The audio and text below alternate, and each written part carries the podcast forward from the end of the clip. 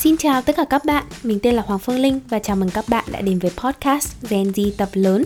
Đây là podcast của một Gen Z chính hiệu, chia sẻ về hành trình tìm kiếm, định vị và phát triển bản thân thông qua các trải nghiệm cá nhân của mình.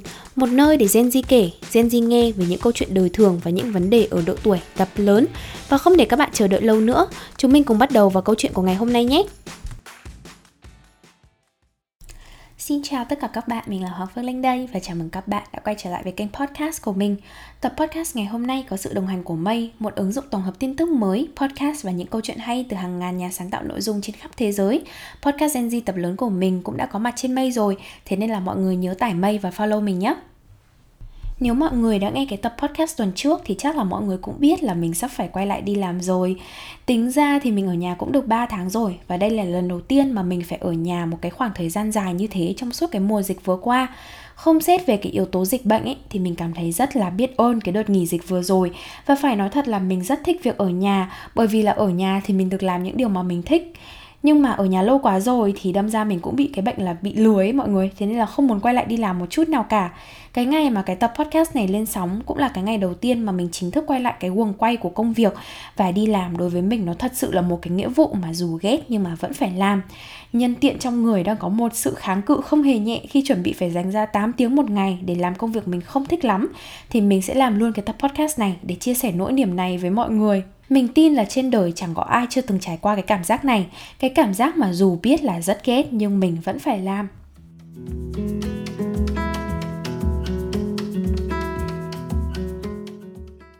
Cái cảm giác này có lẽ nó xuất hiện rõ nhất khi mà chúng mình bắt đầu cắp sách tới trường, và đôi khi là kéo dài đến hết cả một đời người luôn.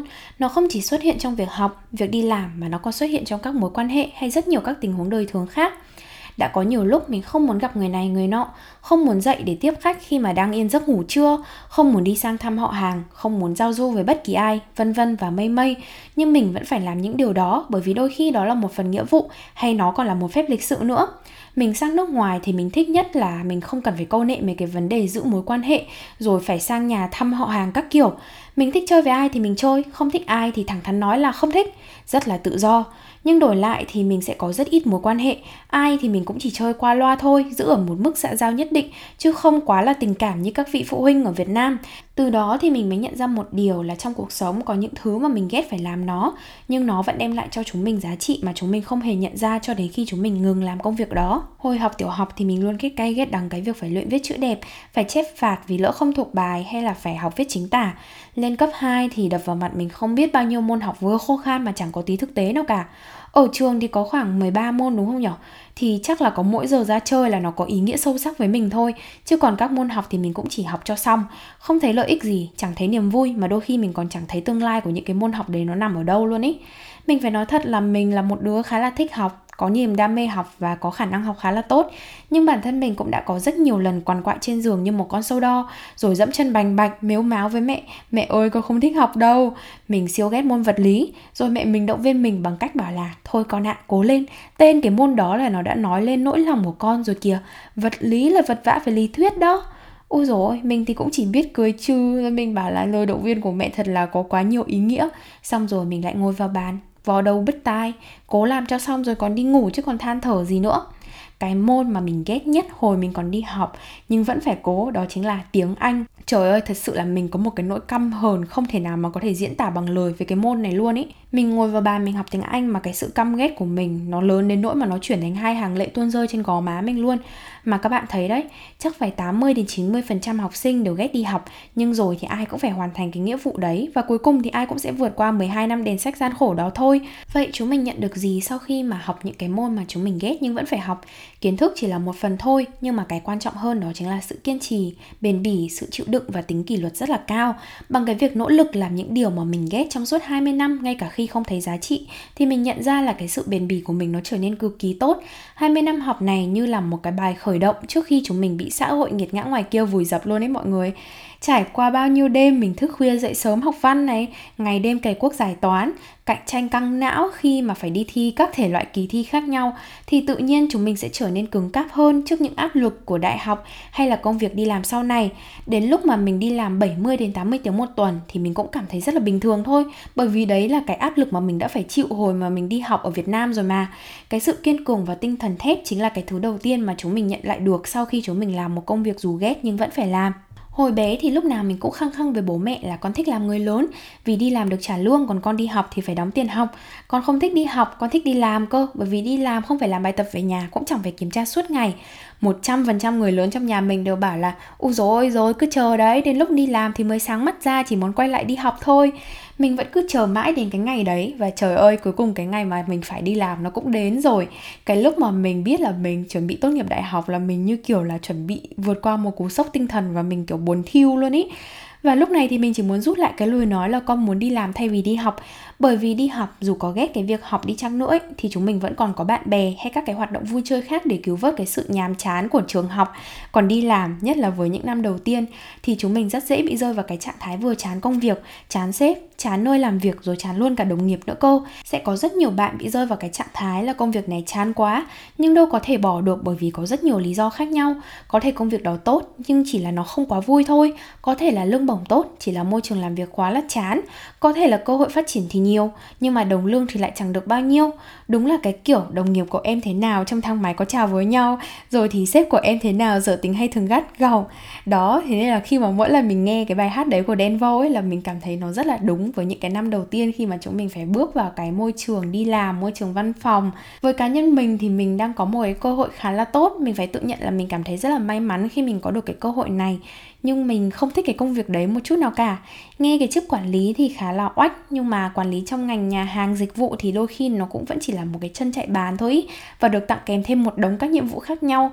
Mỗi ca làm về xong thì mình nhìn đúng kiểu bơ phờ phờ phạc luôn. Bản chất công việc thì rất là cực, nhưng đổi lại thì mình sẽ được học về cách quản lý, vận hành và nhìn vào cái sự thật thì đây là một công việc có thể kiếm sống cho mình. Bây giờ nếu mà mình ghét mà mình không làm thì mình lấy đâu ra tiền để mà ăn? Chẳng lẽ là mình bay về việt nam, bám váy mẹ rồi thủ thì mẹ ơi mẹ nuôi con cả đời được không?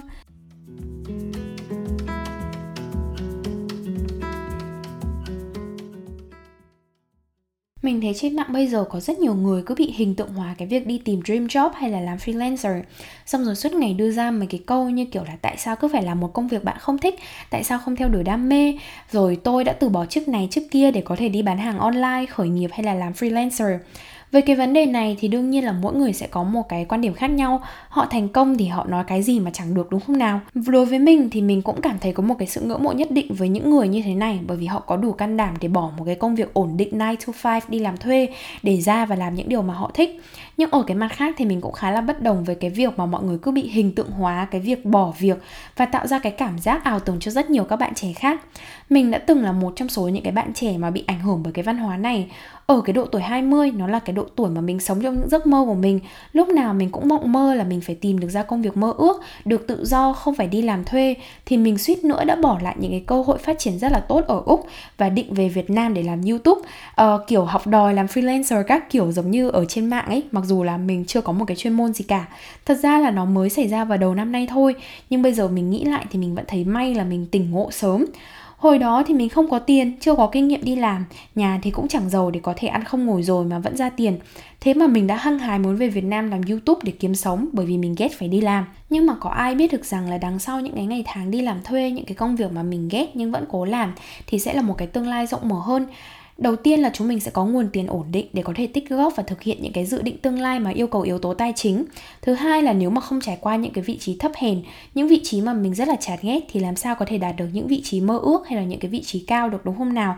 Bây giờ các bạn có muốn lên quản lý thì đương nhiên là các bạn vẫn sẽ phải vượt qua những cái vị trí nhân viên bình thường để lấy kinh nghiệm. Trừ khi là các bạn tham gia vào những chương trình management trainee với tỷ lệ chọi là hàng nghìn ứng viên chỉ lấy có một hai người mình học và làm việc trong cái ngành khách sạn, cái ngành mà gần như là ai muốn lên cao cũng sẽ phải xuất phát từ vị trí thấp. Thì mình mới hiểu được rằng là cái giá trị của việc kiên trì và chịu khó nó là như thế nào mình mang tiếng là học đại học, nhưng mà mình phải trải qua những cái môn học thực hành như là đi dọn phòng, đi phục vụ, đi làm ở khu giặt là, đi làm trong bếp và đôi khi là phải đi rửa bát nữa cô chúng mình đều phải trả tiền để được học thực hành và làm những cái công việc mà ngoài xã hội kia người ta cho rằng là chỉ có những người không giỏi mới đi làm những cái công việc đó thôi. Rồi thì mình bắt đầu có một cái thói quen là mình đi xem hồ sơ và đi stock linkedin của các cái ông quản lý trong khách sạn ý. Thì hầu hết mọi người đều phải trải qua những cái công việc rất là thấp, ví dụ như là phục vụ, làm lễ tân thì rồi dần dần họ mới có thể lên được giám sát và quản lý và cuối cùng họ mới có thể đạt được cái vị trí GM mà người ta mong muốn. Bây giờ giới trẻ chúng mình thì lúc nào cũng đề cao cái việc phải tiến thật nhanh, đừng có mà đi làm thuê. Nhưng mà chúng mình lại quên mất đi cái giá trị của sự kiên trì. Bản thân mình cũng đã từng như thế, nhưng mà khi mà chúng mình kiên trì làm những việc bây giờ chúng mình không thích, thì rồi một ngày chúng mình cũng sẽ đạt được những cái vị trí hay được làm trong những cái công việc mà chúng mình ao ước trong suốt phần đời còn lại. Vậy thì mình làm thế nào để có thể vượt qua những công việc mình ghét nhưng mà vẫn phải làm? Đầu tiên thì mình đã xác định được cái ước mơ của mình muốn đạt trong cái lĩnh vực hoặc công việc hiện tại là gì. Mình sẽ cố gắng ước mơ thật xa, thật cao, thật đẹp và kể cả không làm được cũng không sao, miễn sao là ước mơ đó nó giúp mình có động lực để cố gắng hơn từng ngày là được. Ví dụ như là mình đang ước mơ là có thể mang cái thương hiệu nhà hàng mình đang làm về Việt Nam và người chủ họ cũng rất là ủng hộ cái ước mơ này của mình.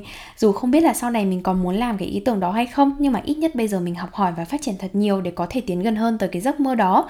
Và bằng cách là mình đặt một cái giấc mơ cao như thế thì gần như là mình có động lực để có thể vượt qua những cái ship rất là nhàm chán hàng ngày cái cách thứ hai mà mình làm đó chính là tự tạo ra những đam mê cho riêng mình trong chính công việc mà mình đang làm. Mọi người cũng biết là mình tự nhận là mình chọn sai ngành và đang làm trong một ngành mà mình không hoàn toàn đam mê. Hồi mình còn đi học thì mình đã cố gắng tạo ra đam mê bằng cách là mình làm youtube. Nên mỗi khi mà học xong, làm xong thì mình sẽ về nhà và làm youtube cũng như là chia sẻ những điều trải nghiệm được tới mọi người. Mình tự động viên bản thân là nếu bây giờ không đi làm những công việc mình ghét thì làm sao mà mình có được những cái trải nghiệm như thế để có thể đi chém gió với thiên hạ được. Đến bây giờ thì mình có thể tự hào và nói là mình đang làm full time trong ngành ẩm thực còn part time thì mình đang là một content creator nghiệp dư. Và content creation chính là cái công việc đam mê của mình. Hiện tại thì mình cũng đang dần học cách yêu thương cái ngành của mình hơn bằng cách mình đào sâu vào nó để tìm ra một cái chuyên môn mà mình thích trong cái lĩnh vực mà mình không quá thích. Đợt này thì mình đang đi học thêm một khóa về rượu vang và tự tìm tòi để có thể chuyên môn hóa trong lĩnh vực rượu vang này. Mình được học về từng loại nho, từng cái vùng sản xuất nho rồi mình tự đưa mình vào cái hành trình đi khám phá từng chai rượu vang và tự nhiên thì mình càng cảm thấy yêu cái ngành của mình hơn. Cái cách thứ ba mà mình làm đó chính là mình cố gắng nhìn vào mặt tốt của công việc thay vì cứ chăm chăm để ý đến những điểm xấu. Mình vốn không quá thích công việc nhà hàng và luôn ao ước được làm trong văn phòng. Nhưng mà có một cái lợi ích không thể nào chối cãi được của việc làm nhà hàng đó chính là sự tự do. Mình không phải suốt ngày mang việc về nhà làm. Môi trường làm việc thì cũng khá là năng động. Mình không phải ngồi chết dí một chỗ và công việc luôn bận rộn nên thời gian trôi qua rất là nhanh. Cuối cùng thì mình sẽ luôn đặt mục tiêu là mình sẽ học được gì từ công việc mà mình đang làm. Lúc này thì mình coi cái quá trình đi làm không chỉ đơn giản là làm cho xong việc, mà mình sẽ cố gắng học được càng nhiều thứ càng tốt trước khi mình rời cái vị trí đó từ đó thì cái quá trình đi làm sẽ là những cái thử thách và là hành trình để bản thân mình có thể khám phá và trải nghiệm nhiều hơn cho dù các bạn có đang đi học hay đi làm thì mình tin là các bạn đều có thể áp dụng những cái cách này. Với cả mình nghĩ là mọi người cũng nên thường xuyên tự nhắc nhở bản thân mình là tại sao mình vẫn phải làm cái công việc này dù mình ghét nó. Rồi sau đó chúng mình nên nhìn nhận vào cái việc này một cách thực tế là bây giờ nếu mình có ghét nó, mình có ghét đi học, mình có ghét phải đi làm thì mình cũng đâu có cách nào khác đâu, đúng không? Nên thà mình cố gắng tạo cảm hứng cho bản thân hoặc cố gắng đâm đầu vào và hoàn thành nó thật nhanh đi, thì phần thời gian còn lại trong ngày bạn hoàn toàn có thể được làm những điều mà bạn thích. Đó là cái cách mà mình đã vượt qua rất nhiều năm mình đi học và đi làm những cái công việc mà mình không quá là thích nó. Nói đi thì cũng sẽ phải nói lại, cũng sẽ có rất nhiều những cái trường hợp mà bạn nên từ bỏ một công việc bạn đang theo đuổi. Và đôi khi là chúng mình cũng nên dũng cảm bỏ một công việc ổn định để thử thách bản thân mình với một hướng đi mới. Và cái việc theo đuổi đam mê cũng là một cái điều nên làm nữa cô. Tuy nhiên thì chúng mình phải rất là cẩn thận và nên biết cách nhìn nhận vào thực tế để có thể cân bằng giữa cái việc mình thích và nghĩa vụ của việc mình phải làm cái chủ đề về theo đuổi đam mê thì chắc là mình phải dành ra một cái buổi nói chuyện riêng bởi vì nó rất là rộng và nó nằm ngoài cái phạm vi thảo luận của cái tập podcast ngày hôm nay. Mình rất mong là cái tập podcast ngày hôm nay sẽ giúp mọi người cảm thấy đỡ bực mình hơn khi mà phải đối diện với những công việc mình ghét nhưng vẫn phải làm và sẽ kiên trì hơn trên cái hành trình phát triển của bản thân mình để dần dần chúng mình có thể đạt được cái công việc mà mình vừa có thể đam mê mà nó vừa là nghĩa vụ của bản thân mình. Và thôi thì mình sẽ kết thúc cái tập podcast ngày hôm nay của mình tại đây. Cảm ơn mọi người đã nghe đến cuối của cái tập podcast ngày hôm nay. Xin chào và hẹn gặp lại các bạn bạn trong những tập tiếp theo trên kênh podcast Gen Z tập lớn. Bye bye!